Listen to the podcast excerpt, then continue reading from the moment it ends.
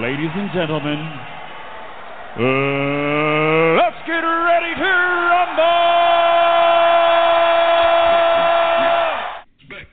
Special technique of shadow boxing.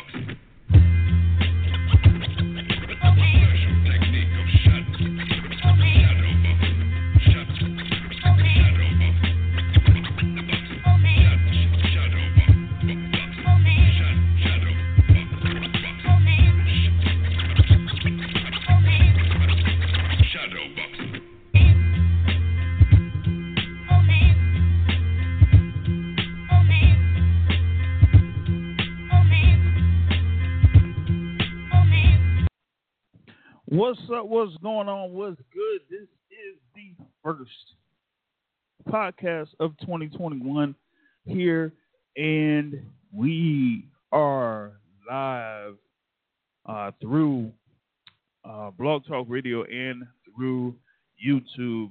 Uh, number to dial in 347 237 5539. 347 237 5539.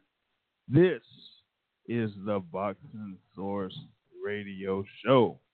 I'm your host, Shane Love, lead boxing analyst for the Cold Truth on sports and the leader of the Boxing Source on social media. You could catch boxing articles and more through the boxingsource.net, and we are on social media through Facebook, Instagram, Twitter, and on YouTube.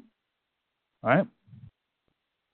I've got a few things here that we're going to be talking about, um, including, well, led by the um, main event that was over in Dallas, man. Um, we had the uh, what apparently is the interim WBC lightweight championship fight between Ryan Garcia and Luke Campbell. With Ryan Garcia coming in there uh, with an unbeaten record, Luke Campbell there with the uh, losses, uh, you know, coming up short against the likes of Jorge Linares, against Vasily Lomachenko in an early, you know, loss uh, against Yvan Mendy that he ended up, you know, uh, getting a win over. Uh, and you know, when he did get that win, that put him in position to, you know, fight for the world a world title once again. But you know, uh, after that, uh, you know, we, you know, just basically like, you know, fell short uh, to Vasily Lomachenko. So after that fight, uh, you know, what happened there, whole thing with this uh, shut down. So his first fight back is against Ryan Garcia. Ryan Garcia uh, did have his uh, first round knockout win last year over Francisco Fonseca. And he was, you know, put in a position to potentially fight Jorge Linares in, in July of last year. Jorge Linares was involved in a co-feature bout too uh, Garcia versus Fonseca uh, on February 14th. Yeah, I think it was yeah February 14th of last year.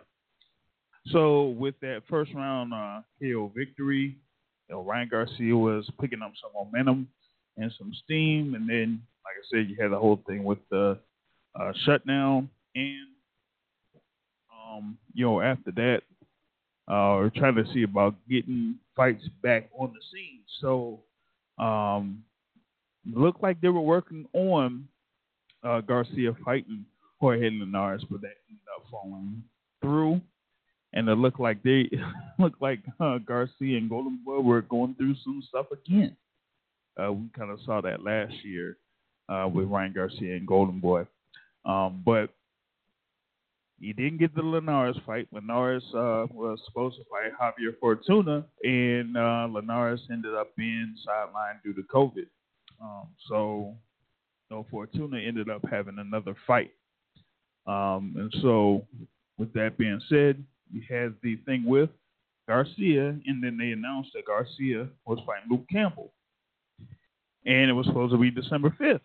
But then Luke Campbell got hit with COVID. But they were able to reschedule about bout for you know, January 2nd. So it was the first uh, major boxing event there in, um, you know, 2021. And uh, we saw, you know, this bout here with Ryan Garcia getting his first test against the world title challenger in Luke Campbell. And you know, leading into the fight, man, um, there were a few people that felt like this could have been a little bit more than Ryan Garcia could shoot. Uh, with Luke Campbell having the experience uh, that he had, of course, the amateur pedigree uh, there, and then you know having the professional fights that he's had. So um, a lot of eyes were seeing if Ryan Garcia could pass this proverbial test um, to move ahead there in the lightweight division. Um, now we had a good start in those first couple of rounds, um, and, everything there. Uh, shout out to you know Boxing United in the building. Peace and pugilism to you. Um, we just uh, getting it in here just to talk about that Ryan Garcia Luke Campbell fighting. You know, those first couple of rounds, you have Ryan Garcia, you know, looking for uh, opportunities, open spots there uh, on Luke Campbell, and he was just trying to, you know, connect with a lot of power shots uh, there. And the thing is, is um, he was able to do that, but also did get hit with a few jabs in those first couple of rounds. So you did see a few openings there by Ryan Garcia. Then uh, you had the thing that happened in the third round where I felt like, you know, Luke Campbell set up Ryan Garcia perfectly. He was jabbing, of course, he was trying to do his thing with the jab. He wasn't very active with the jab in the first couple of rounds. But then he was jabbing and then he threw the right jab to the body which brought down the guard of Ryan Garcia and then came up with the left hand and bah and cracked cracked Ryan Garcia a good one to put him down on the canvas uh, there and um, but you know Ryan Garcia was able to get up and you know with him getting up he you know just seemed like he was caught with a good one he was you know not really um, out of it like his legs didn't seem out of it uh, just seemed like he had to clear his head a little bit. And once he was able to do that, he went back to you know what he wanted to do, try to set up you know uh, Luke Campbell and throw a good amount of power shots there. I didn't really see like um, uh, anything that I was looking for up until the end of the fight, but go into that later. Then uh, in the fifth round, uh, Ryan Garcia was able to hurt Luke Campbell there near the end of the fifth round with a good little flurry. Um, and then he continued on that momentum in the sixth round, you know, trying to, you know, walk forward, walk forward, throw power shots, try to overwhelm um, Luke Campbell.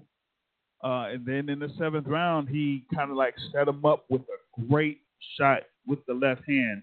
Looked like he was going to lunge in with like a left hook like a like a you know a uh, Joe Frazier, but ended up going low to the body, and that put uh, Luke Campbell down for the count there. So Ryan Garcia was able to get the win there with that seventh round knockout victory. One of to bring in uh, from the 205 area code in here, man. This should be Mr. Mike Brady. What's going on, man? What's going on, JR? Doing pretty good, man. Uh, happy New Year. Happy uh, everything else. Yeah, Happy New Year, Happy Kwanzaa, uh, and all that type of stuff there that's going on. What's up? That much, that much. I heard your, um, you know, synopsis uh, fight. Yeah, I think, you know, you hit it on the head. Uh, I'll just add a few points in, um, you know, with, with uh, you know, to your point. I'll just add a couple points to your point. So Ryan Garcia, first round, jabbed a little bit, but you know, as the rounds went on, the jab was pretty much non-existent, and as you said, seemed to want to use power shots to kind of control the fight. Um, Luke Campbell saw that, you know, saw that, um, you know, another thing with Ryan Garcia, Ryan Garcia don't got a lot of head movement.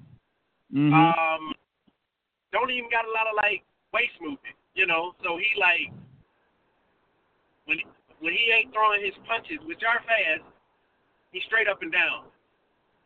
Yeah. Not straight up and down like like how European fighters are, but he's like stiff. He he don't move his head. He don't move. At least I didn't see him move much at the waist. Right. So with that being said, a lot of times what he was trying to do was use his arms to like block punches. And so he would either block punches with a high guard or block punches by knocking uh, Luke Campbell's uh, arm down. And so exactly like you said, Campbell jabbed to the stomach, and you know um, Ryan Garcia thought that he was going to. Um, well, let me uh, different different knockout, but he um, he jabbed to the stomach, and then the way that he was going, um, you know, what's his name tried to stick his arm out and stop his arm from getting around him, and so you know, you trying to block a shot that you don't know where exactly where it's coming from Mhm. it won't work every time. So he got around those arms. He literally like went around his arm and just hit him clean. And so as you said, um, he pretty much got up and you know handled handled the uh, recovery from that shot very well. His legs didn't look like there were two out of it, and then I, I feel like he probably started winning around toward the end. But off Yeah. the sake, sake yep, yep, off the sake of getting the knockdown, I mean, you just kind of had to give uh, what's the name, the two point round. But I heard somebody say that one of the judges gave him a 10-9 round. Yeah. It wasn't It enough. It wasn't enough winning for him to get a point back. Like, you know, it, it should have definitely been a 10-8, but he definitely won that round. Uh, I mean, sorry, he definitely uh, started improving toward the end of that round. Um, and somewhere in there, he threw a bunch of shots. He did like the Anthony Joshua, where he felt like he had Luke Campbell hurt, and then he just went, you know, balls to the wall and tried to like really hurt him, throw a bunch of shots. Was that was, was did that happen before he got caught with this big shot? Did he did he go all out, and then after that, that's when he got caught with that shot and got knocked down? Mm, I, I wouldn't necessarily like say that. I think he did that afterwards, where, like, um, like I said, like at the tail end of the fifth round, where he looked like he did have uh, Luke Campbell hurt, and then he tried to go all out then to try to, you know, knock him down or score a knockout then. Um, but then the end of the round came, you know. So Gotcha, gotcha. Yep. And so with um, Ryan Garcia, like exactly like you said, the way he set up his shot, you know, um, he went to the body, but he never did the going to the body in in like that one or two shot combo. So you know, and and his like I I don't don't quote me on this because I wasn't looking for it, but I felt like his normal routine was to like jab and then you know go follow it up with the hook to the to the head. But then that particular time, you know, he jabbed and then he um you know looked like he like you said was going up to the head and Luke Campbell was used to that that same you know uh string of punches. And so he blocked the high shot and then what's his name went went low with the low hook hook uh you know hook uh or uppercut or whatever. And you know he hit him and you know it was just like you could tell there was a lot of power behind the shot. He hit him with a power shot on his liver that he wasn't prepared for and it was just murder she wrote. I wish, like, this to me, though, said something about Keith Thurman. We can talk all we want to about Keith Thurman, whether we think he's good or this or that or that or this. But one thing you got to say about Keith Thurman, when Thurman is going through the worst pain that he can feel in the boxing ring, he fights through it and, and, and pushes through and overcomes that pain. It's always mind over matter for him. He tends to always overcome because we see body shots incapacitate people to where, like, you saw Luke Campbell, like, do I want to get up? Do I want to get up? Do I want to get up? He was thinking that. Do I want to get up? Do I want to get up? And finally, when he said he wanted to get up, yeah, too late. Finally, when he was like, yes, I need to get up, it was already too late. It was like a count of nine at that point. And so, um, you know, he tried to get up at nine, and by that time, it was like nine, ten, you out. So Keith Thurman, man, is uh, you know, a tough guy.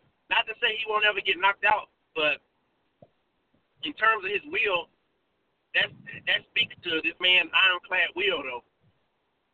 And Mm. other people who, who fight through that type of body pain like him.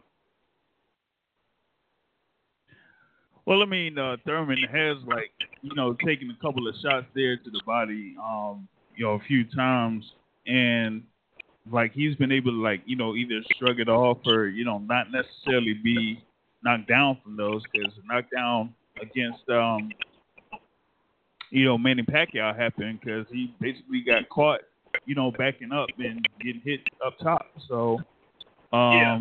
you know at least he you know was able to get through that and be involved in a close fight against Manny Pacquiao.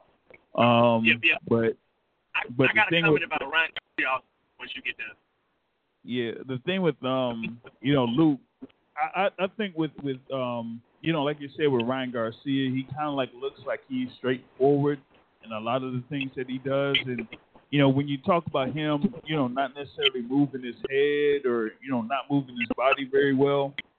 I mean, that kind of goes into um, has he really completely grasped everything from being in the camp of Eddie Reynoso because you know not only is you know Eddie Reynoso his head trainer, but you know um, Ryan Garcia is supposed to be you know the understudy for Canelo Alvarez, and there are a few things that Canelo Alvarez try you know tries to teach him, a few tricks there, you know as far as like working off of your opponent, being a better counter puncher, um, you know slipping punches or trying to dodge punches and he didn't necessarily do that uh, in this fight, especially early. And I think that you know after the knockdown, Eddie Reynoso kind of like pointed that out So I'm like like that was something that he should have been able to see coming as far as like try to you know have his um right hand up to kind of like you know block that um left hand from Luke Campbell to prevent himself from being knocked down there. Um, but I think yeah, with Ryan Garcia, he he has a few things to kind of like work on because I really feel like he could get caught with some good shots from these other lightweights uh, that are out there. I mean, with him having the position that he has right now, um, he's kind of petitioning to fight the likes of a Devin Haney or, as he called out, Gervonta Tank Davis. And uh, I'm gonna hold my thoughts on that till uh, later on in this podcast. But go ahead on Ryan Garcia. Yeah, I was going to speak on exactly that. I think that where he's at in terms of what I've seen from him, he don't he don't use the jab. He he's straight up and down. Don't move his head. Don't use waist movement to to to, to like to. He don't use foot movement, waist movement, or head movement at defense. He uh he doesn't jab, and all he really throws is, is big power shots. I don't think it's gonna bode well for him I'm not I'm not saying Devin Haney because I only watched two fights of Devin Haney, and I wouldn't I wouldn't say necessarily impressed per se, but uh, Gervonta Davis, as you know, I done watched quite a few covered covered fights with you. Um, they need to. That I hear you what what they talking about. Like I hear you talking and it sounds good, but let's be real here. Let's be real. It's, it's certain levels for a reason, and you know, all, with these deficiencies that I see in him, don't jab, does not use foot foot movement as defense. Like he used. Okay, let me let me let me revamp that. He did use foot movement early.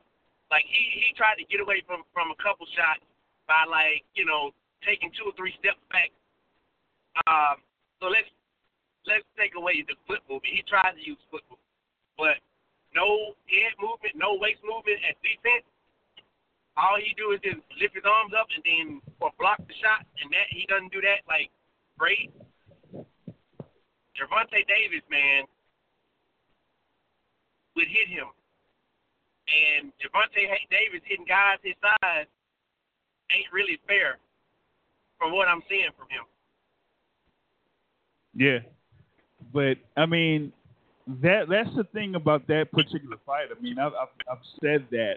Um, you know, if if Ryan Garcia does step in the ring uh, against the, you know, like a Tank Davis, that he's gonna, you know, have some serious serious issues uh, there against likes of Tank Davis. Um, but you know, the thing about it is that that particular fight, I feel like it might be the right time to make that fight. Um, especially if on on Tank's side, that is going to be if he's going to be involved in another pay per view event. You know, he had his pay per view against Leo Santa Cruz, and if we kind of like follow the formulas, the so-called formula with pay-per-views, um, in a lot of cases, the most successful pay-per-views, or you know, whether it's through pay-per-view buys or through you know ticket sales, is when you have someone that you know is from you know one side of the spectrum going up against someone that's uh, in the opposite side. So um, I really don't feel like they should wait out a, a fight of this magnitude because one, the thing with uh, Ryan Garcia is that he he has momentum now, but I don't feel like with his frame that he's going to stay at 135 pounds that much longer. Uh, he has the frame like him, along with Devin Haney, have the frame to go up to as high as 147 pounds within the next two or three years. So you're not going to get that with someone like a like a Gervonta Davis. Gervonta Davis is five five and a half. so him being that lightweight, that's basically as good as it as it's going to get for him for him to you know operate at his peak ability. So I'd rather you know have that fight happen now than later down the line. You know what I mean? So Yeah. why Let me why not just go ahead and have that fight happen instead of just like waiting it out and having Gervonta Davis not, you know, figuring out who his next opponent is going to be in the lightweight division or because I don't really see him trying to still be at super featherweight. There's really no not that many options there at super featherweight for Tank to, to fight, uh, especially if you're going to try to keep him on pay per view like that. Like you're not going to do that. So why not just keep him there at lightweight? Have those potential opponents out there, the, the you know the Ryan Garcias out there, the uh, Vasyl Lomachenko's, or you know somebody like that. Like that's a, that's his like best uh, option right there. Yeah, let me ask you this. Hmm? Do you think that uh, strategically should they put Ryan Garcia in the ring? Who do you think stands to gain more from being in the ring in terms of not not just even from a uh, monetary stance and then like that, from a strategic X's and O's, where you at in your career, like the likelihood of actually winning this fight. Who do you think stand the chance to win more at this exact point in their career with the level of uh, skill and competition and preparedness for this fight? Who do you think stand to win to to uh to to win more in this fight with their level of preparedness? Between those two, Yeah. oh Tank Tank Tank Tank should take Tank- advantage of this ASAP. hands down. So if Golden Boy is dumb enough to put him in the ring with a guy who on paper seemed to have all the damn chips in his favor, that that's not that's not a good look. Like that like I get it, you you like as a fan, yeah, put the fight together. But Right. Don't like as a golden boy, as his matchmaker, do not put that boy in the ring with Gervonta Davis. Not now. Maybe Right. later. Maybe you say Gervonta, uh, meet me at a catch weight of one eight or something. I don't know, whatever. Uh, one thirty five. You know what I'm saying? But right. don't put that boy in the ring with this guy. Like you know, you know your boy deficiencies. Reynoso, you you know your boy. You know what what's his Achilles heel. Do not put that boy in the ring with Gervonta Davis. Like, don't put him in the ring with Gervonta Davis. Like, he has a lot of buzz around him.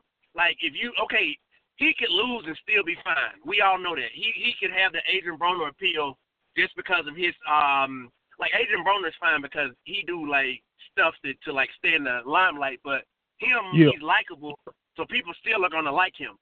But um in terms of strategy, Right. don't put him in the ring. Unless you want unless you're okay with him losing and and still um you know like hopefully not getting hurt too bad, losing and then you know beating the next or fighting the next person. Well, I mean, uh, yeah. I feel you in that sense because I think even even with that particular fight, that Ryan Garcia could afford to lose that fight and still be, you know, marketable uh, to an extent. Uh, but to your point, I don't think that Golden Boy and Robert Diaz and Oscar De La Hoya and Eddie Reynoso will necessarily put Ryan Garcia in the ring against Gervonta Davis next. They're not going to do that. Um, also, I don't feel like they're going to put Ryan Garcia in the ring against Devin Haney next. Like I don't see it. But because of that, in one way or another, Ryan Garcia does hold some type of leeway or leverage in the lightweight division because he has the marketability to bring people to watch his fights and to watch him to see him win. While you know Gervonta Davis doesn't completely have that, even though you know we saw what happened with him over in Atlanta, he doesn't completely have that. Um, But I thought people they- support him very well. I thought people do support him in all his do. arenas. In Yeah, Baltimore they and do, everywhere they do support him. They do support him to a, to a certain level, but the way that they kind of like market him is not like you know everybody is what I would say, um, like gravitating towards him to be a fan of his. See what I mean? Gotcha, Um, gotcha. And same case goes with Devin Haney, actually to a bigger extent, because he really doesn't have that type of following like that.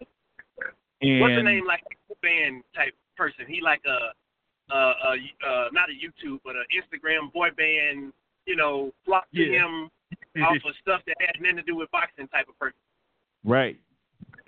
Like he has that teeny bop, what the teeny bop following and whatnot, you know. what, Um, what's that?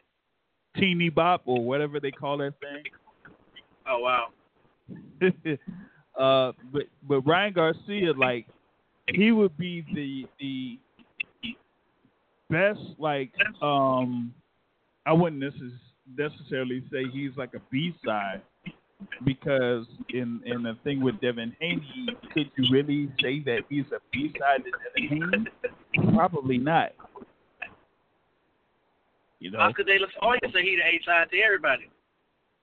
yeah, pretty much. Yeah, I mean, look, I mean, look, man. I mean, it's Ryan Garcia. Uh, he has a he has a great following. I mean, look at the people that came to the fights. You know, um, and I really feel like if they, because with um Devin Haney, like Eddie Hearn said, like he expects the WBC to like go forward to enforce like that mandatory challenge with Devin Haney and, and Ryan Garcia. Now, the thing with Garcia is he's the interim WBC champion right now for some dumb reason. And the WBC still has a mandatory challenger. Uh.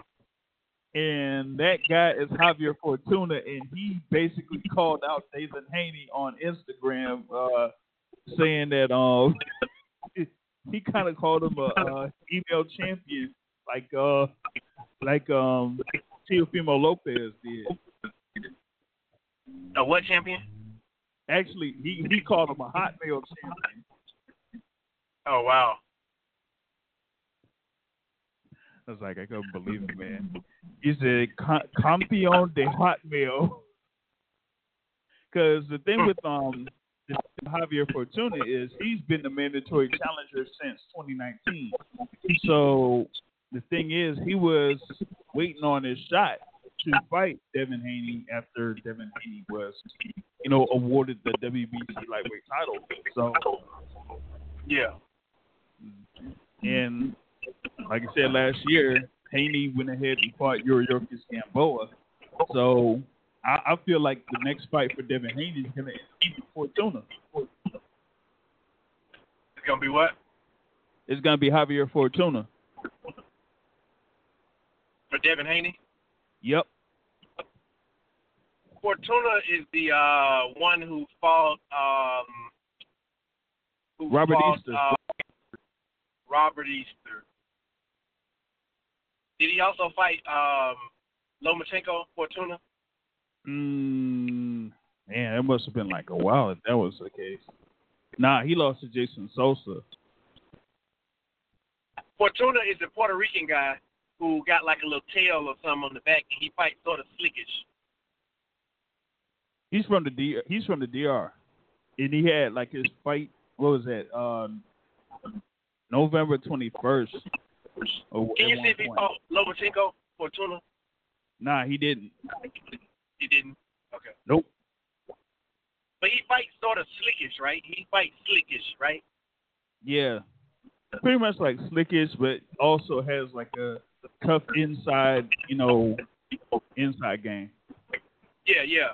So I think that'll be a good fight for uh Devin Haney. I mean, Fortuna is a is a game, and you know he ain't no walkthrough. Fortuna got knocked out by by Tank. Nah, he got stopped by Jason Sosa. He, Fortuna didn't fight Tank. What's the guy named who Tank knocked out? That was um, that was the um, uh, shoot, the guy that uh, now he's the one that fought um, Tank and Lomachenko and uh, Lomachenko. What's his name? Pedraza. Pedraza. Never mind. Uh, I forgot who Fortuna is. Then. I'm thinking of Pedraza all the way. Uh, yeah, don't don't worry about that. I'm definitely thinking about Pedraza. Pedraza is a good fight for him now. Like Pedraza ain't no like you know like that's not a guaranteed win. You know. Yeah, and I mean he had that fight. He had a uh, you know good performance against Javier Molina last year too. So yeah, that would be a, a real good um that would be a good opportunity. But I don't think Pedraza is going to be there at lightweight though. He's he's kind of campaigning at uh, super lightweight now. So, Gotcha.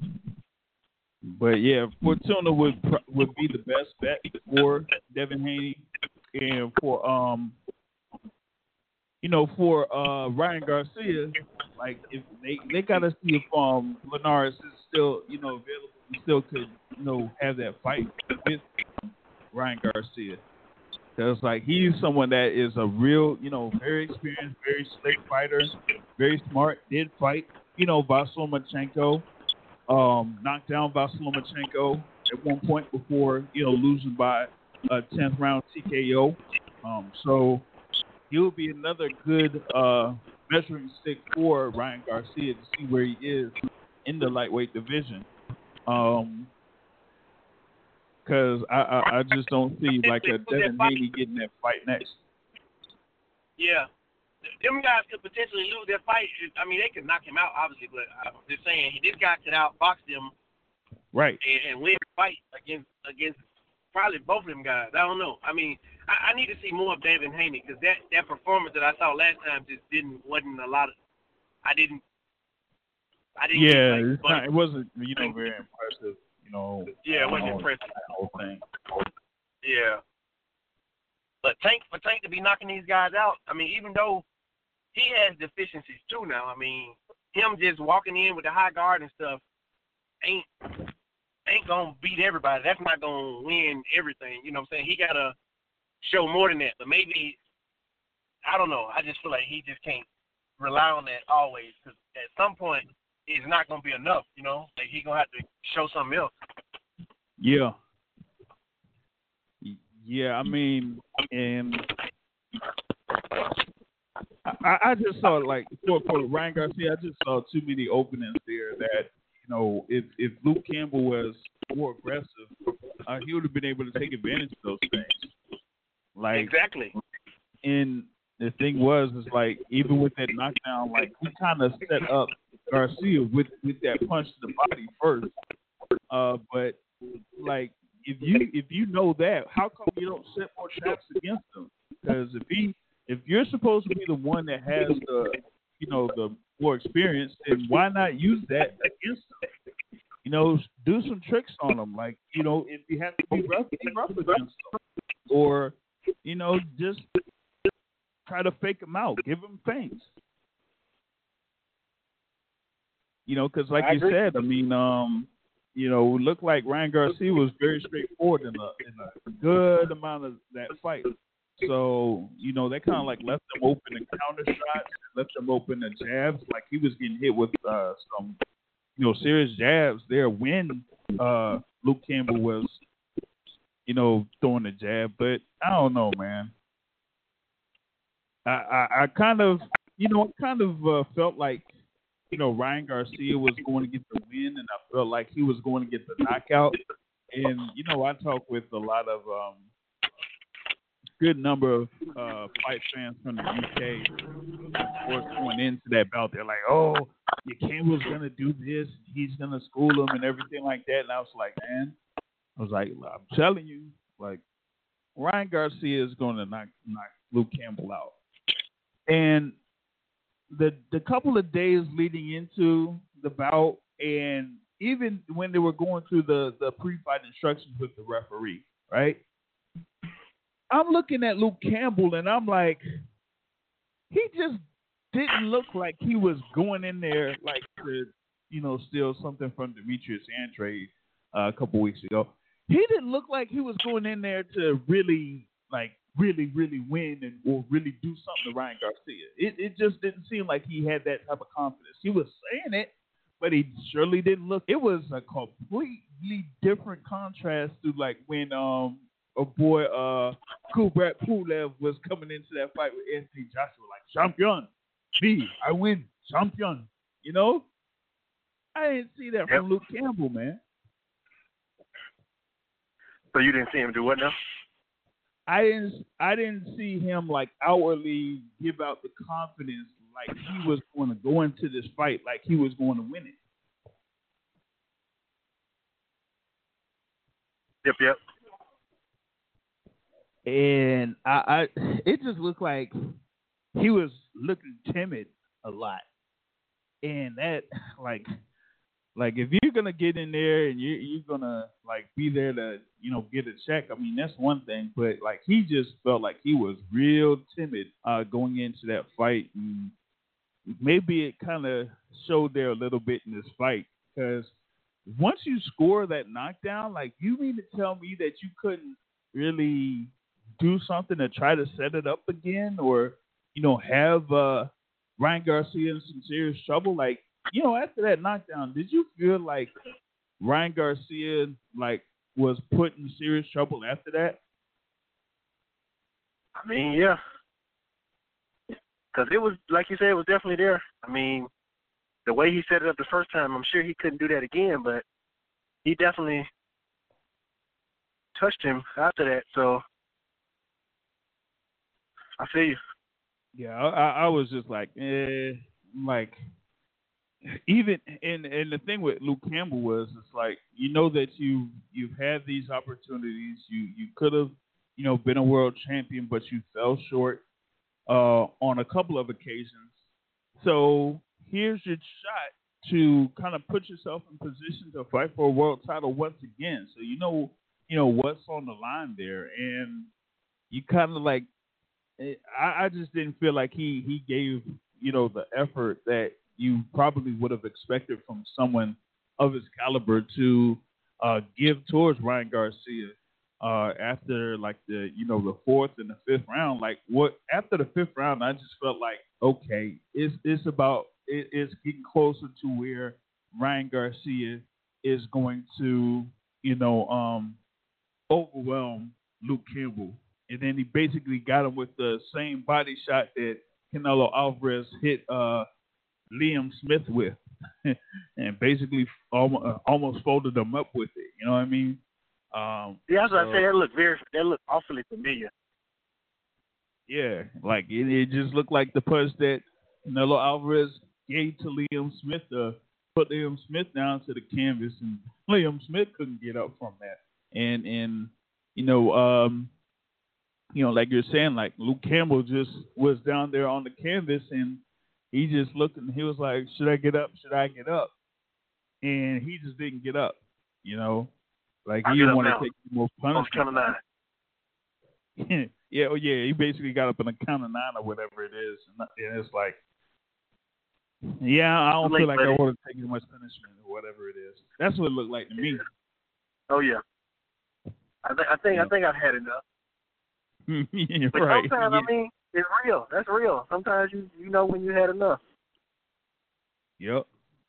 And yeah, he basically had that going down, man. Um, so yeah, like I was saying, you know, Ryan Garcia there, you know, still unbeaten, uh, registers his uh, 18th uh, KO victory uh, there, and just you know moves ahead. He should be uh, in position to, you know, either you know fight for a world title, which I doubt is going to happen next, or you know, like I said, uh, be uh, going up against the likes of uh, um, Jorge Linares uh, there before you know fighting for a world title, which I think should happen. Um, like what, like, do you like uh, put Ryan Garcia like below the? We already said that you know Tank pretty much washes him, but do you like put uh, Ryan Garcia there like you know below you know the other young contenders there at lightweight or champions there? You got Lopez, you got Devin Haney. Um, you know who else is out there? No, he had like that contender there, George Kambosos, who could end up fighting uh, Teofimo Lopez, but I don't know, man. I, I ain't really impressed by that dude um, either. So, so like, where you like potentially uh, have uh, Ryan Garcia in the lightweight division? Um. So, machine will only accept credit cards. Uh, it's hard to say with with Devin Haney because again, I haven't watched many of his fights, but definitely behind Gervonta Davis. That that's that I know for sure. Um, give me some other fighters that that I'm comparing him against now. So you got the unified champ Teofimo Lopez. Um, Vasyl Lomachenko. They say that he's gonna stay at lightweight, and uh, it looks like they're trying to push for the rematch between him and Teofimo Lopez. Um, you have Jorge Linares. You have Javier Fortuna.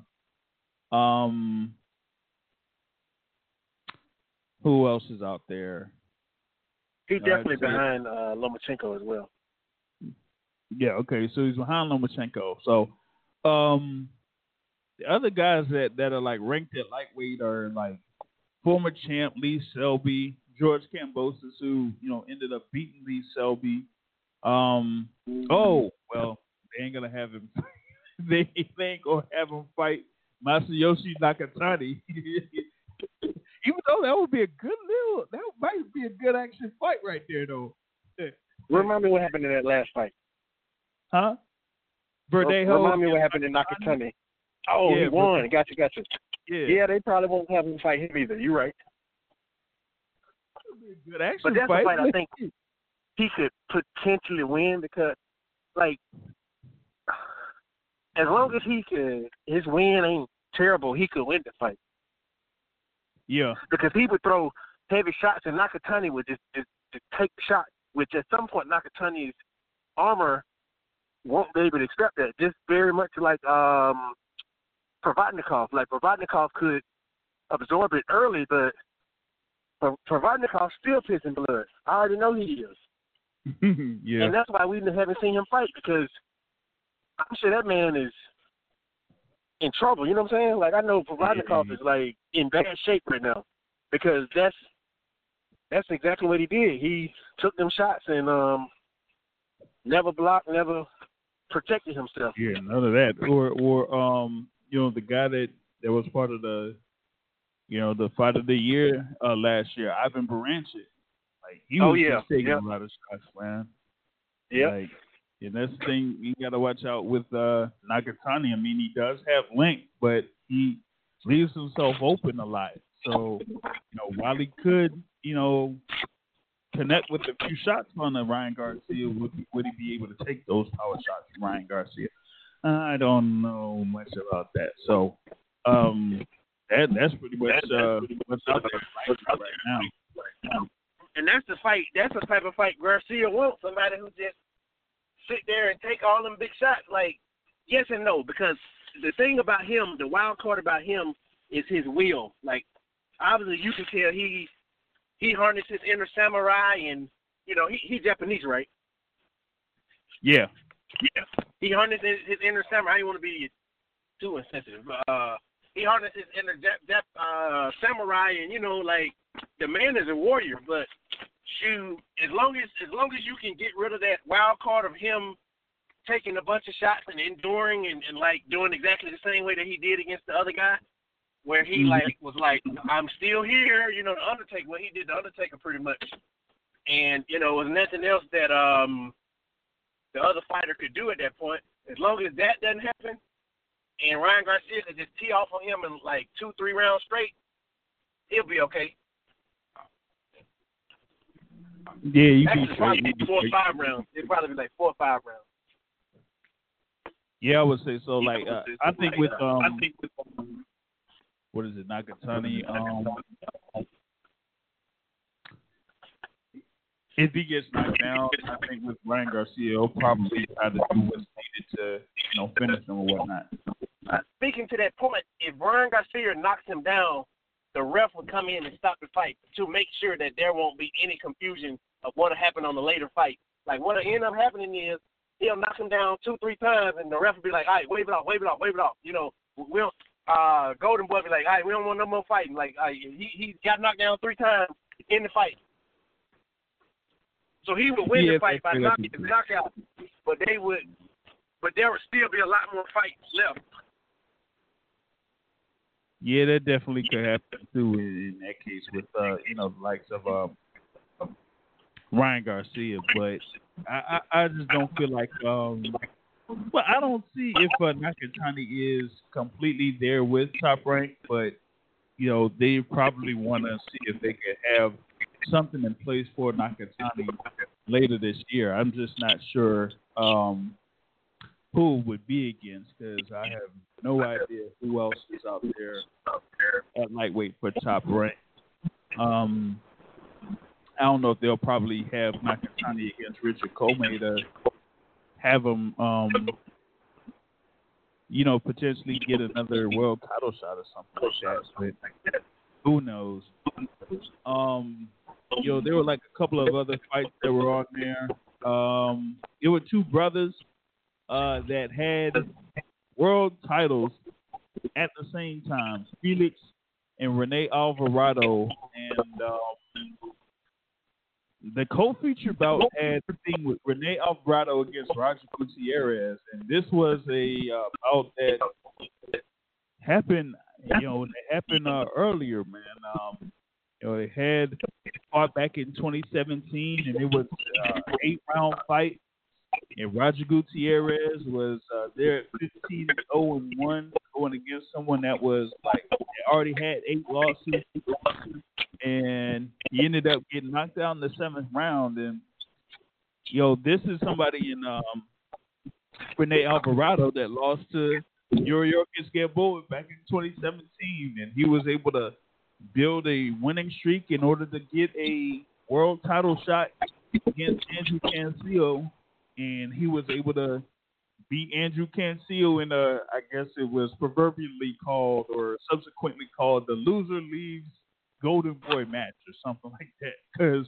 Because with Andrew Cancio losing, Golden Boy ended up dropping him, man. That, yo, that's cold, son.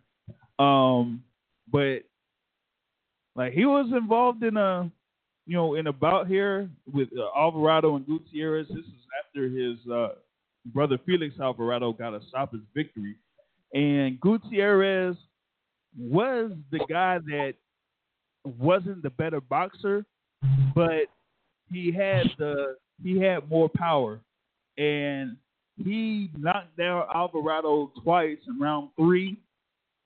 Um, and I thought that it was going to be, you know, trouble for uh, Rene Alvarado after that, but Rene Alvarado got, you know, back into it.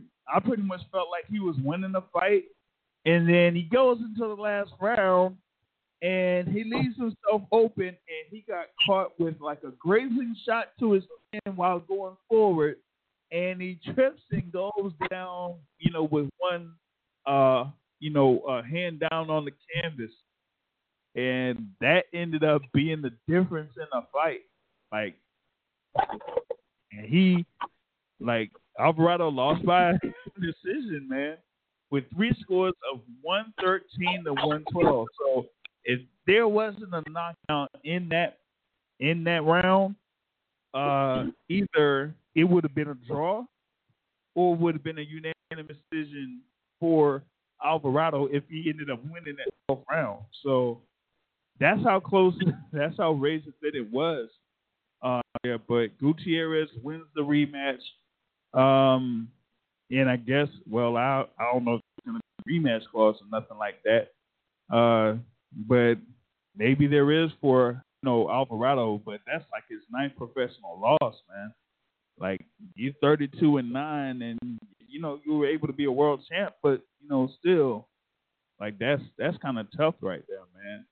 Uh, and this is like you know after you know your brother gets to stop his victory in the in the fight before that, man.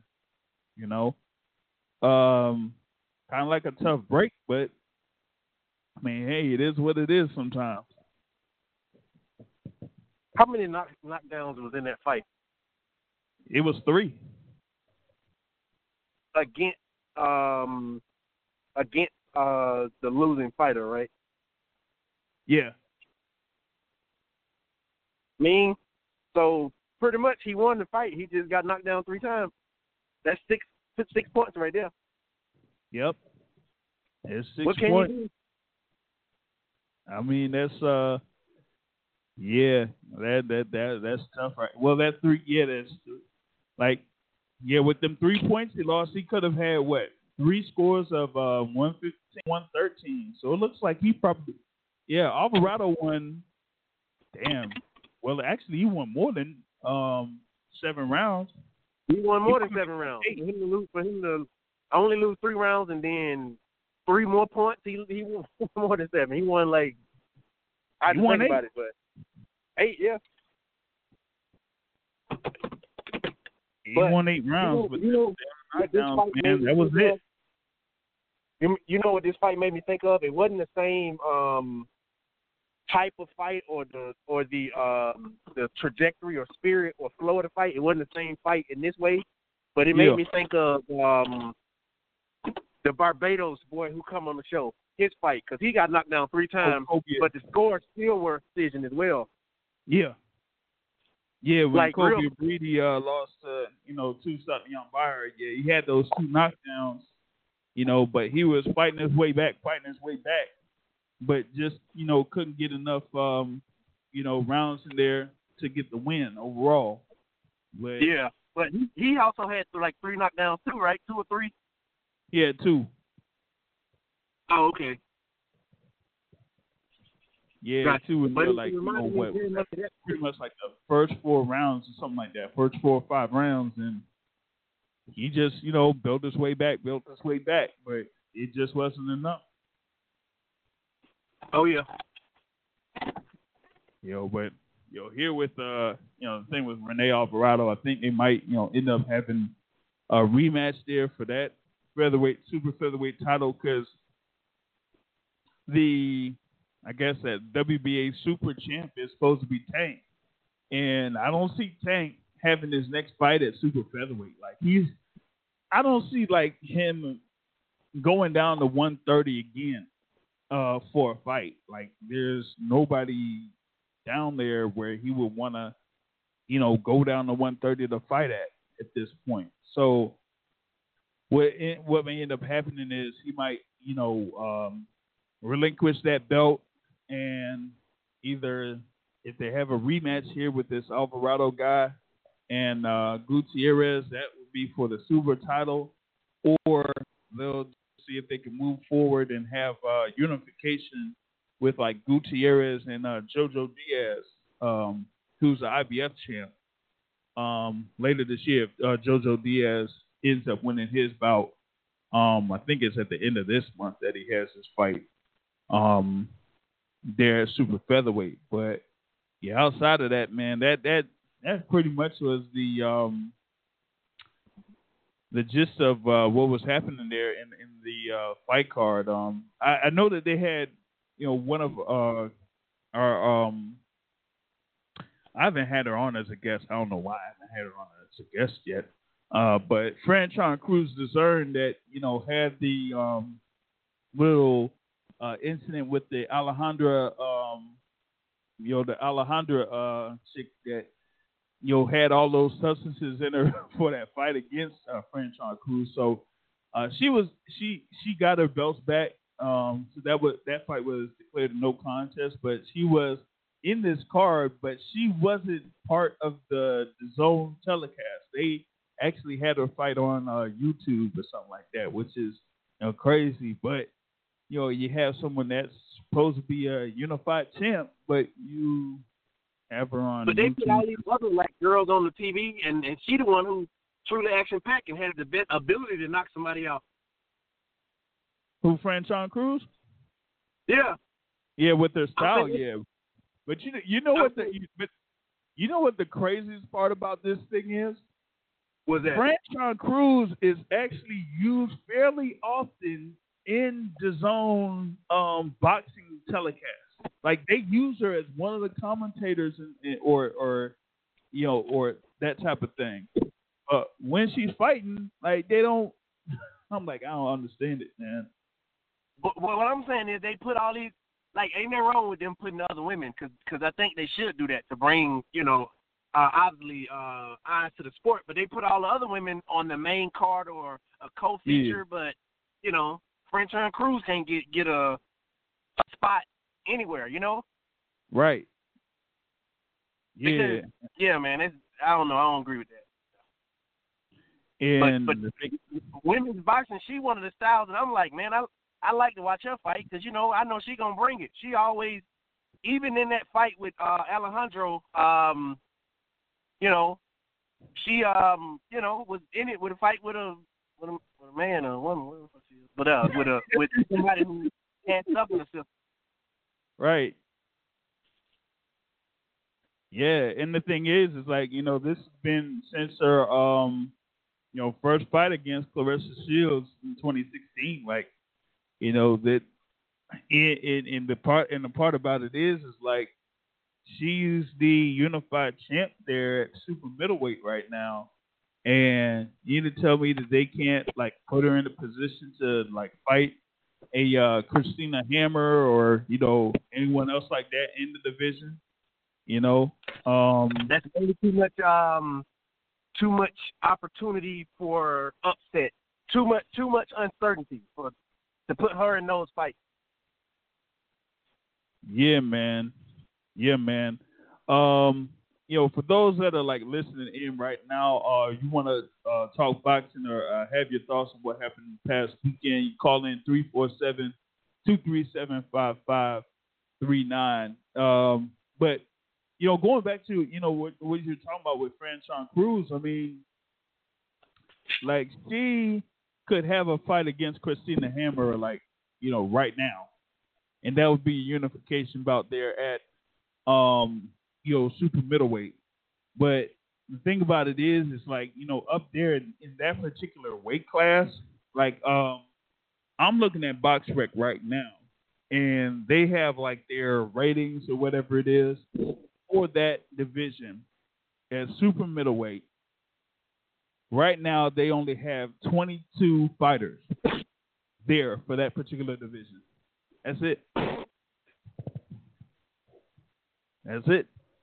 So, what I'm trying to figure out how is it that they can't necessarily have, you know, like a, you know, Franchon Crews going up against Christina Hammer, who's like probably the, you know, not not only the highest rated uh, fighter there in the division, but probably the most known fighter in that division. You know what I mean? So Yeah. why not go ahead and you know try to make that fight happen, regardless of where you know that fight could be. If you if you want to put your you know um support towards you know her or you know behind her as a as a promotional company and get her in those type of fights. But I, I, I just feel like you know that that fight that she had against Alejandra or whatever her name is, I just felt like that was a setup fight. I don't know, man. Definitely. I, I'll probably I'll I'll see if I can get Franchon Crews on the show uh one time and, and see what see what's up. Cause yeah, I, I just felt like that yeah, that just didn't look right uh, when they Yeah. initially made that fight. So this is someone in uh, Jimenez that had came down uh, from, I guess. okay, check this out. All right. So with with Alejandro Jimenez in 2017, she was a heavyweight. What's heavyweight in uh in women's boxing? basically unlimited, over 200. Like she was He's two hundred pounds. right. So so I don't know whether they sanctioned this other bout. Anyway, How much? So, for that, for that fight that she was in 2017. She was 236 pounds. That's a big girl. Oh boy, a big girl. How do you go from 236 pounds to man in one year? Wait, hold up. This yo, this is crazy. So in under a year, right? Even in even in boxing standards, I, I I just still can't understand this. Like she went from 236 and a half pounds in August of 2017 to 176 and a half pounds in April of 2018. Yo, yo, yo, that's that's yo, that's crazy. Yo, that's some craziness right there, man. Like, I I, I wouldn't be able to, you know, explain anything like that, yo. Like that that's nuts. That is nuts, yo. But um How long Yeah, was she campaigning in? How long was she in the two, or did she blow up to two because of some, you know, outside? Yeah. So she was actually she started out at 190 pounds, and then she just got you know built up to heavyweight from that. And she she was actually two time champ. She ain't she hadn't lost. So she had been the the the the WBC champ. No wonder she done got all of these breaks. She she probably had a partnership with uh with Sulaiman or something like that. Something. Yo, but yeah, she she had started out at 190 pounds and then went up to 236 and a half pounds, and then back down to 176, and then the fight against Franchon Crews at like 164. Wow, that's crazy. that's crazy. That's crazy. yeah, but it- I mean that's that's the yeah that's the situation there with uh with um Franchon Crews and, and you know what something tells me that they might try to make that fight again. They might. Would you accept that fight if you was Franchon Crews? If you Hell no. Hell no. If you was her husband, would you allow your wife to accept that fight again? I know her husband wouldn't, was- wouldn't allow that. She was taking some hellacious shots, and she was giving them back, even though it's like shot, shot, shot. The shots she was giving, you know, non-affecting, like shot, boom, boom, boom, boom, shot, shot. Yeah. You know, non-effective, non-effective. And and she was taking shots, just like her head was just rolling back, and it was just like, wow, she fighting this big girl, and you know, I feel for her, but she she competed the whole way through, but it's on. You can only give them type of performances one or two times. You can't. That can't be sustained activity. Fight somebody two hundred pounds and and and got the uh, muscle mass, the muscle mass, the bone Mhm. density to uh, Yep. be able to absorb that stuff. You know. Yeah, it's just crazy there, man, and and but you know, for for that to actually be approved or whatnot, that that just kind of like goes into the whole thing about how uh, boxing can be very corrupt and stuff like that, and like you know, for for Franchon to actually accept that fight in the first place is you know just says a lot, but yeah, I, I feel like she just got set up in that one, yo. She definitely got set up in that. Um, but that that that was like the action there on um, you know, January second. There really isn't much for you know the next week. Um, I know that they have the uh, other fight. Um, you know, they're on the thirty first. They're between uh, Kazuto Ioka and Kosei Tanaka, um, where Ioka, you know, got the uh, stop his victory. He he basically like it was just a it was it was a um, story of the bigger guy beating the smaller guy. That was basically it.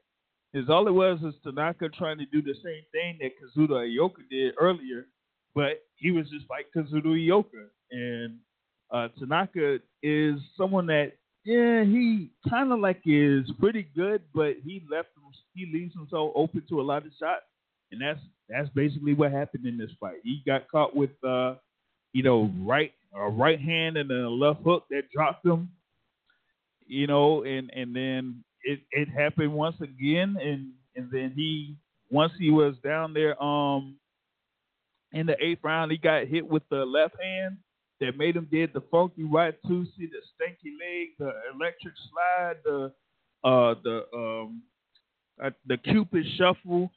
Um, what what other deck of dances are out there? Um, yeah, he basically did all of those. The ref stepped in and stopped the bout because they weren't taking any more punishment. So, you know, Kazuto Ioka ends up, you know, getting the win there, man. And um, you know, that was, you know, mainly all the action that happened uh this week. Nothing really jumping off uh next weekend. Uh, it's like a down weekend. Actually, it's gonna be a fairly down weekend for the next couple weeks. They ain't gonna have uh, nothing jumping off until the 23rd, where um oh wow they're gonna have they're gonna have Rolando Romero fighting uh, Justin Pauldo. Like Ronaldo Romero's the dude that uh, fought Jackson Marinez uh, in August, and like a lot of people felt like Marinez won that bout, but they gave the bout to Rolly. They call him Rolly, Rolly Romero, and he's there at lightweight. I remember he's not that good. He, he shouldn't. He shouldn't. He should not put his name in conjunction with anybody else. He he's not that good. like he's not even better Oh, than Yo, hold Shane on. Mosley Jr. Before Shane Mosley Jr. went on uh contender, I don't think he's better than Shane Mosley, Shane Mosley Jr. before he went on contender. He's not Hey. even better than that. and the thing is, is like, yo, they, like all of the, the the guys that are, um, you know, talked about as far as like the young contenders, whether it's you know they're they're uh, lightweight or super featherweight or whatever it is, um, they kind of like put Rolly Romero as the as the stepchild. You know what I'm saying? They just rejected him, put him off to the side like he ain't like he ain't nothing, and like I found it funny that like there were actually some people after the Ryan Garcia fight say that Ryan Garcia didn't talk about Roland Romero like like Romero is somebody that Ryan Garcia fears or something like that. Like like dude, Real like, that's the fight that he probably should take. from a marketable standpoint, yeah, I wouldn't mind that at all. Like there's probably there's probably some people out there that feel like they want to see Rolly Romero get beat up or something. but I yeah, I don't see that uh, as being a um I, I I just don't see that uh fight happening though.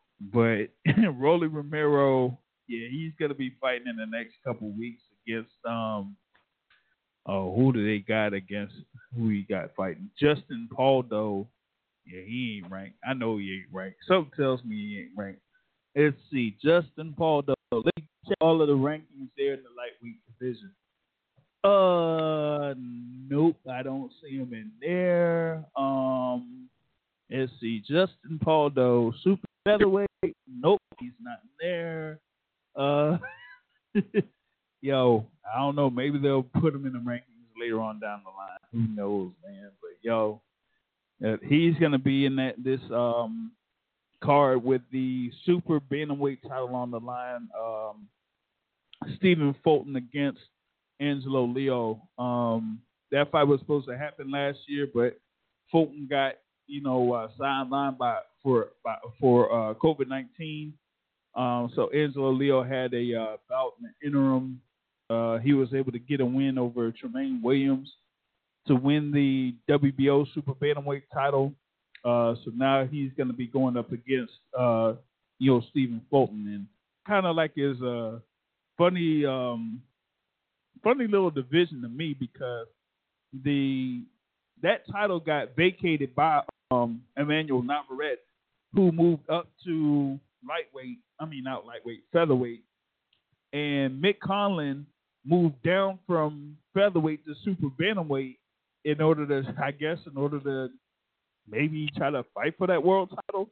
And I think Al Haymon made some phone calls since he they they they recognize the WBO now. Made some phone calls, and he made that fight between uh initially between Leo and Fulton for the vacant title. Um, but still, you know, now he still has somewhere he could have his hands on the WBO title. So, um, yeah, that that super bantamweight division is, uh, you know, kind of um, kind of uh, weird there to me. But I, I think with uh, Stephen Fulton, he, he might be able to get the win on that. Um, other things that are going on, uh, I think I feel like we're going to have a, a um, decision on what is going to happen with this thing between um, Tyson Fury and Deontay Wilder. I think that's going to happen within the next couple of weeks. One of the things that I like kind of heard is now I finally heard from Shelly Finkel. And it like ever since like all this stuff about a potential rematch and Tyson Fury possibly fighting in December and all of this stuff going back and forth between Tyson Fury and Deontay Wilder and and, and Bob Arum, you never heard anything from Shelly Finkel. Out of all that time, never heard something from Shelly Finkel until earlier this week, and he feels like yo the, the whole thing with the uh, mediation still going on and, and that type of stuff, and I just feel like the fight may end up happening, but my reasoning being behind that is more of a money and a scheduling standpoint than the whole thing about something about you know this whole contract thing happening there. Um, like for one, I kind of like said this earlier. I said, look, you had the uh, that fight between those two on February 22nd last year. There was a joint pay per view. You think that Disney is going to allow to have potential um, millions of dollars be kind of like thrown out the window because that fight's not happening. I I just don't like I don't believe that they would just go ahead and let that go.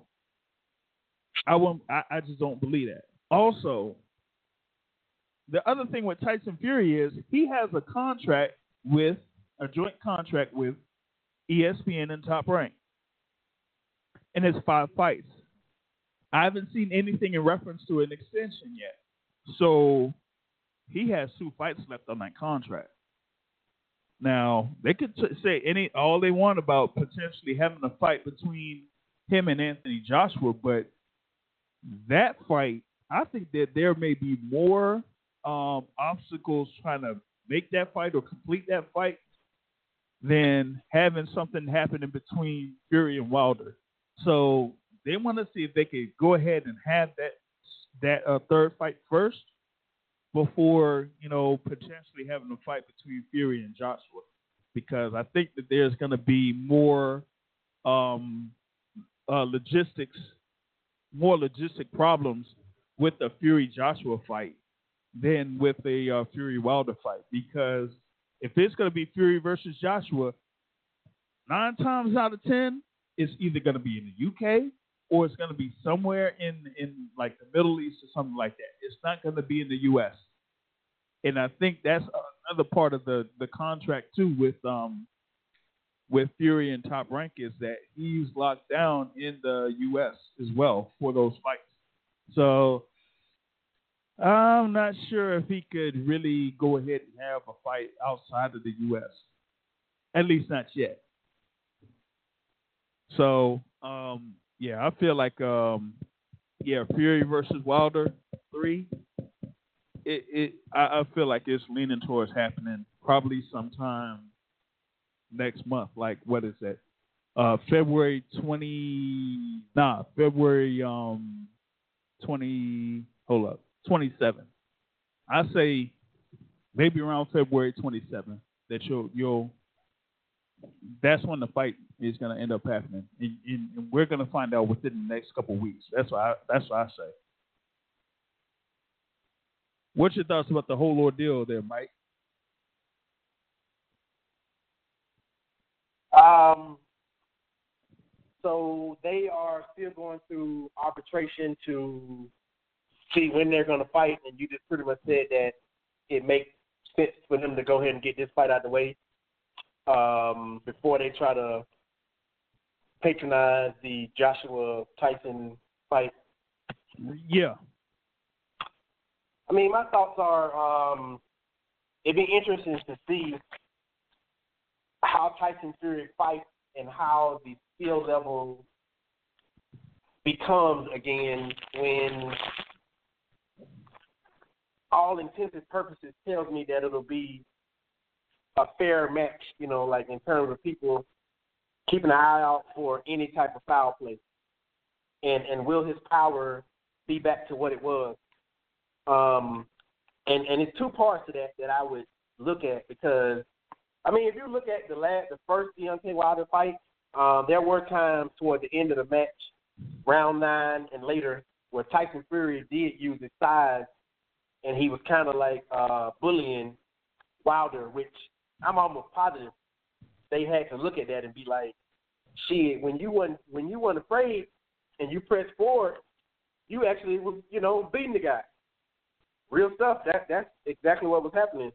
Um, but when you have a 350 pound, 360 pound man, six nine, six six nine, six eight, who hits you with his um his fist with little to no padding, it's hard to compete with that. So, you know, I'm just interested to see how the third fight is gonna turn out where there will be scrutiny on cheating. Um and to see if it gets back more even. And I hope Wilder, man, I just really hope that for this next fight, for this, you know, upcoming fight that he get back to the basics of like jabbing because he's exponentially he's exponentially a better fighter when he jabs. And when he doesn't jab, you know, that's when he go rounds where uh, Luis Ortiz is winning the fight, but then he just clipping. Where Gerald Washington is, you know, competitive, and people think Gerald Washington is winning the fight, but he have rounds where Gerald, Gerald Washington is competitive, where Luis Ortiz is winning the whole fight, and then he got to clip him at the end. You know, I just hope he get back to jabbing and doing using his feet because cause how I saw him used to fight to how he fight now is just like he done normalized into being flat footed. And he used to use his feet more. He used to use his arm fighting more. Like, look at the first Luis Ortiz fight. Like, you know, I support Wilder on many different levels. Um, I didn't, I didn't end up watching that replay of the fight because I, I mean, personally speaking, me being a fan, it's hard to watch that fight. It's real, real, real stuff. I'm not gonna lie, it's really hard for me to watch that fight. Um, when I was watching it, I was in Italy and I was watching the fight. It was tough for me to watch it. It was people talking shit to me, and I, you know, I was having to tell myself not to get upset because I'm like, you know, I'm used to talking shit in sports, but it's just like, like why be an asshole? Like why why say this now? You know what I'm saying? Why why me? You know, that's what I ask myself. Why me? why talk this crap to me, you know? But um, you know, you gotta give credit where credit due if it's definitely a legit win. I just hope Wilder get back to the basics, man. I hope that whoever they bring in will remind him his strength, which is his jab, which is his arm fight. You six fucking seven feet tall, you got a seventy eight inch wingspan.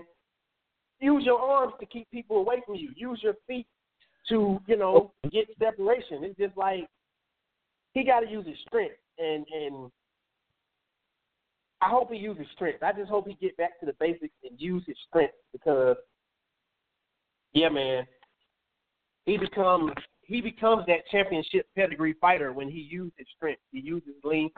He uses his his movement. You know, he jabs.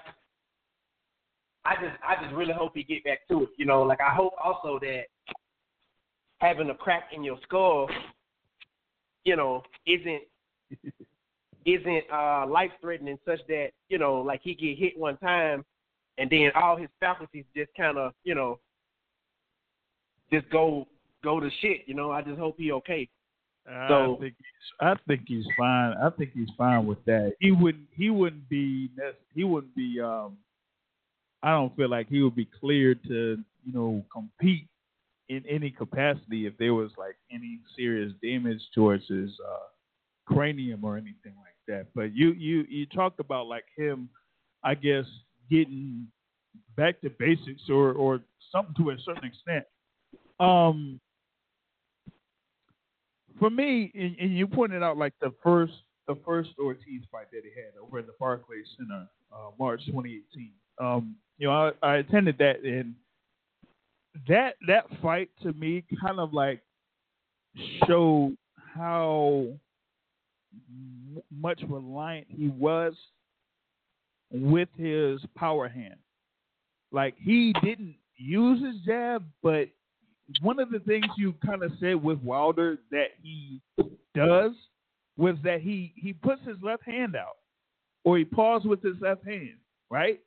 So that's what he Yeah. basically has been doing. He's been pawing with that left hand, pawing, pawing, pawing, pawing. Either he'll he'll like kind of like chop it down, he'll chop down, and when he chops down, he opens up, you know, his opponent to come come down the pipe with the right hand. But by doing that, he doesn't work on his jab or be more aggressive with his jab. Now there have been He spurts where he's kind of done that. do.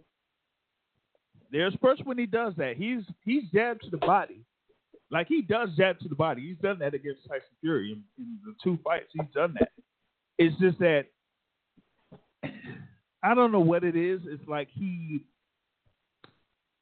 he's not as confident in his hooks, like throwing the left or right hook.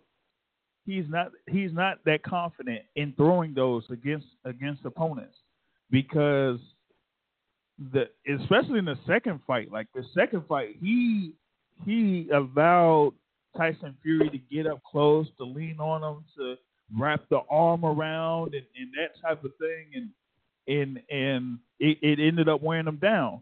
So he needs I feel like he has to work on his inside game a lot.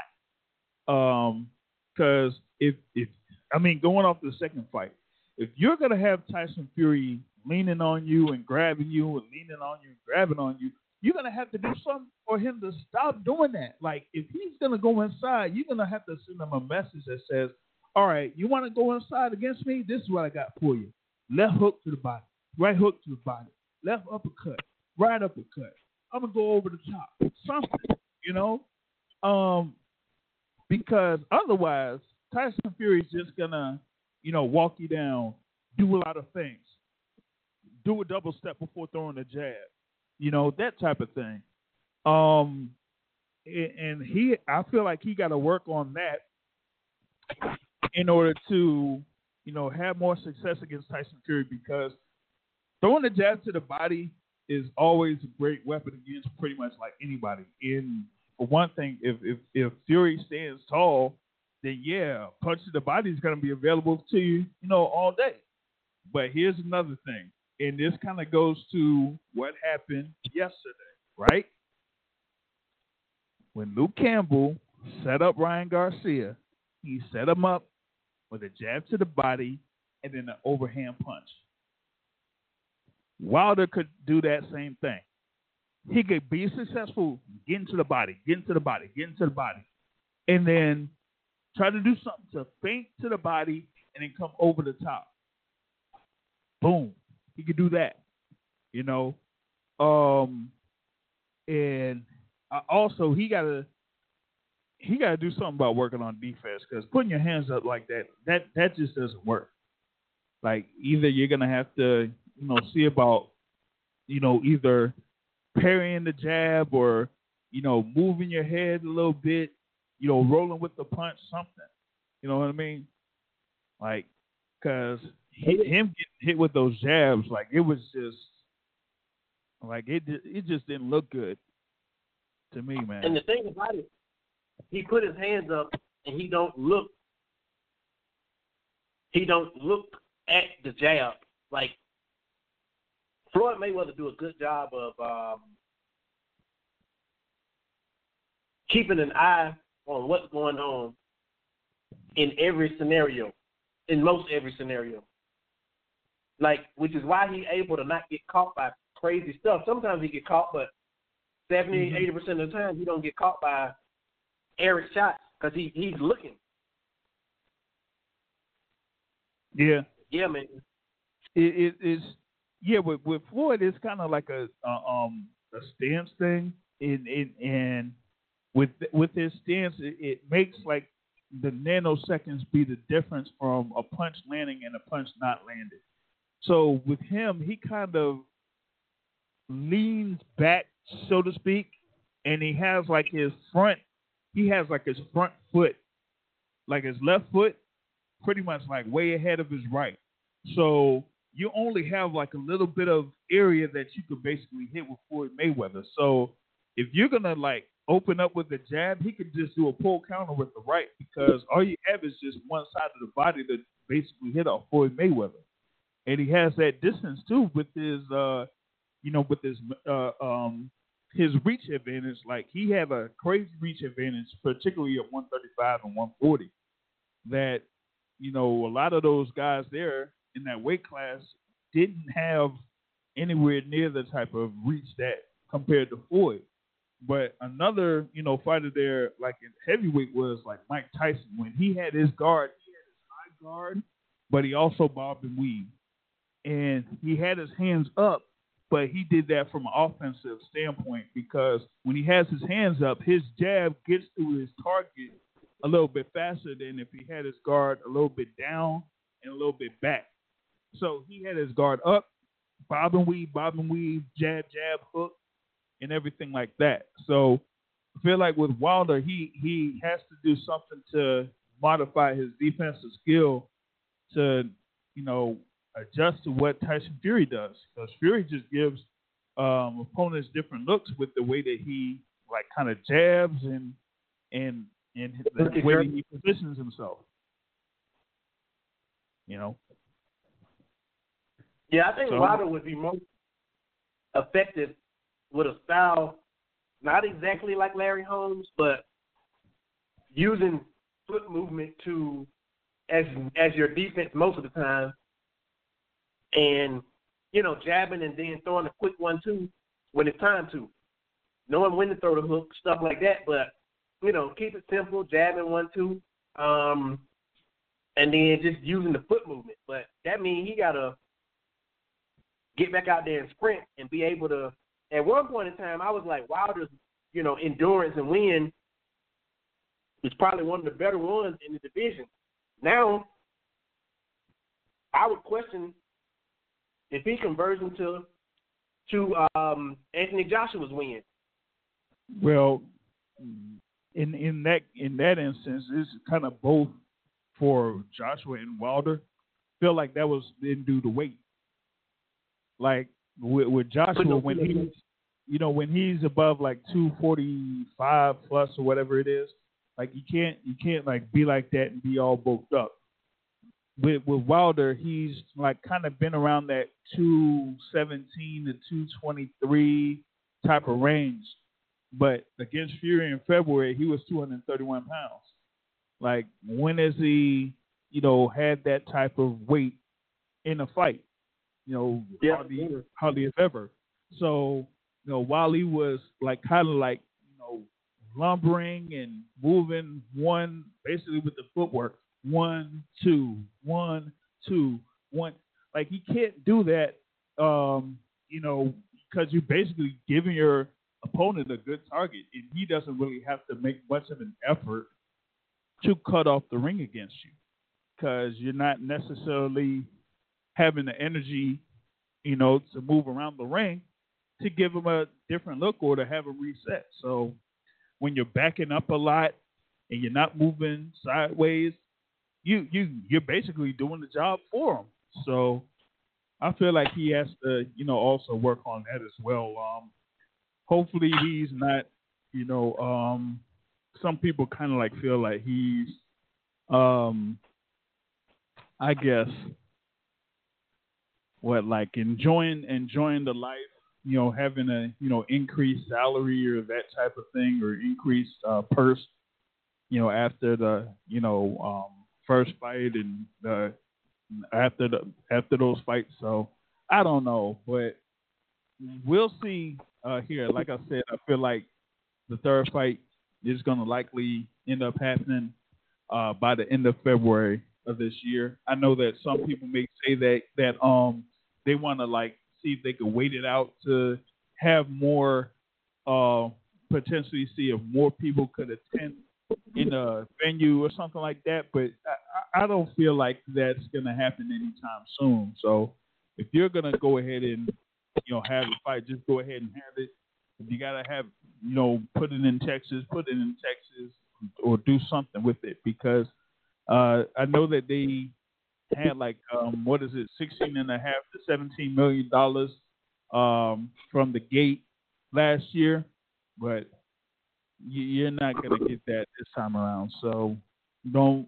I wouldn't really try to, you know, worry about all that. Just go ahead, have this pay per view thing go down, put it over in Texas or whatnot, and just you know get it get it cracking.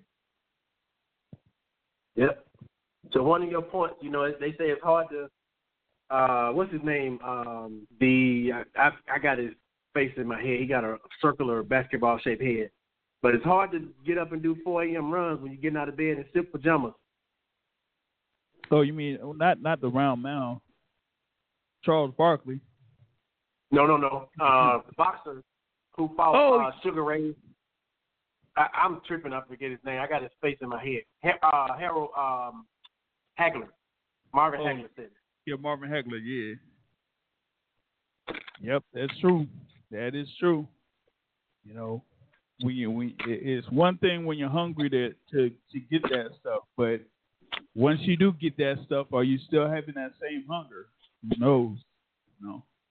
Um, and that's the thing. I I have to see what what would happen with the um with uh, Deontay Wilder because I, I feel like there's like a lot there's a lot of fights that he could still be involved in, regardless if he ends up fighting Tyson Fury or not. Um, but I just think that you know there's just so much. It feels like there's a lot on the line if he does fight Tyson Fury uh, for a third time. So uh, he got to be on the ball uh, if he wants to be able to get off uh, there with the win uh, against Tyson Fury uh, if the fight happens. Yeah. Um, that's pretty much uh, most of what I could, you know, go over here in this particular podcast, man. Uh, like I said, there really isn't anything jumping off uh, next uh, next Sunday, so um, you know, we'll see about you know getting back at it for the podcast on the 10th, um, and see what's happening with uh, boxing news around the around the uh, nation, around the world there. But uh, big shout out to Mike Grady for uh, coming in here for this particular podcast. And like I said, we'll be back at it uh, next week. Um, yeah, that that pretty much uh, covers it, man. Uh, so, uh, like I say at the end of every show, um, Wonder Boxing is hit, and I can hit. At the stand and trade. On that note, folks, I'm out. Have a good evening, everybody.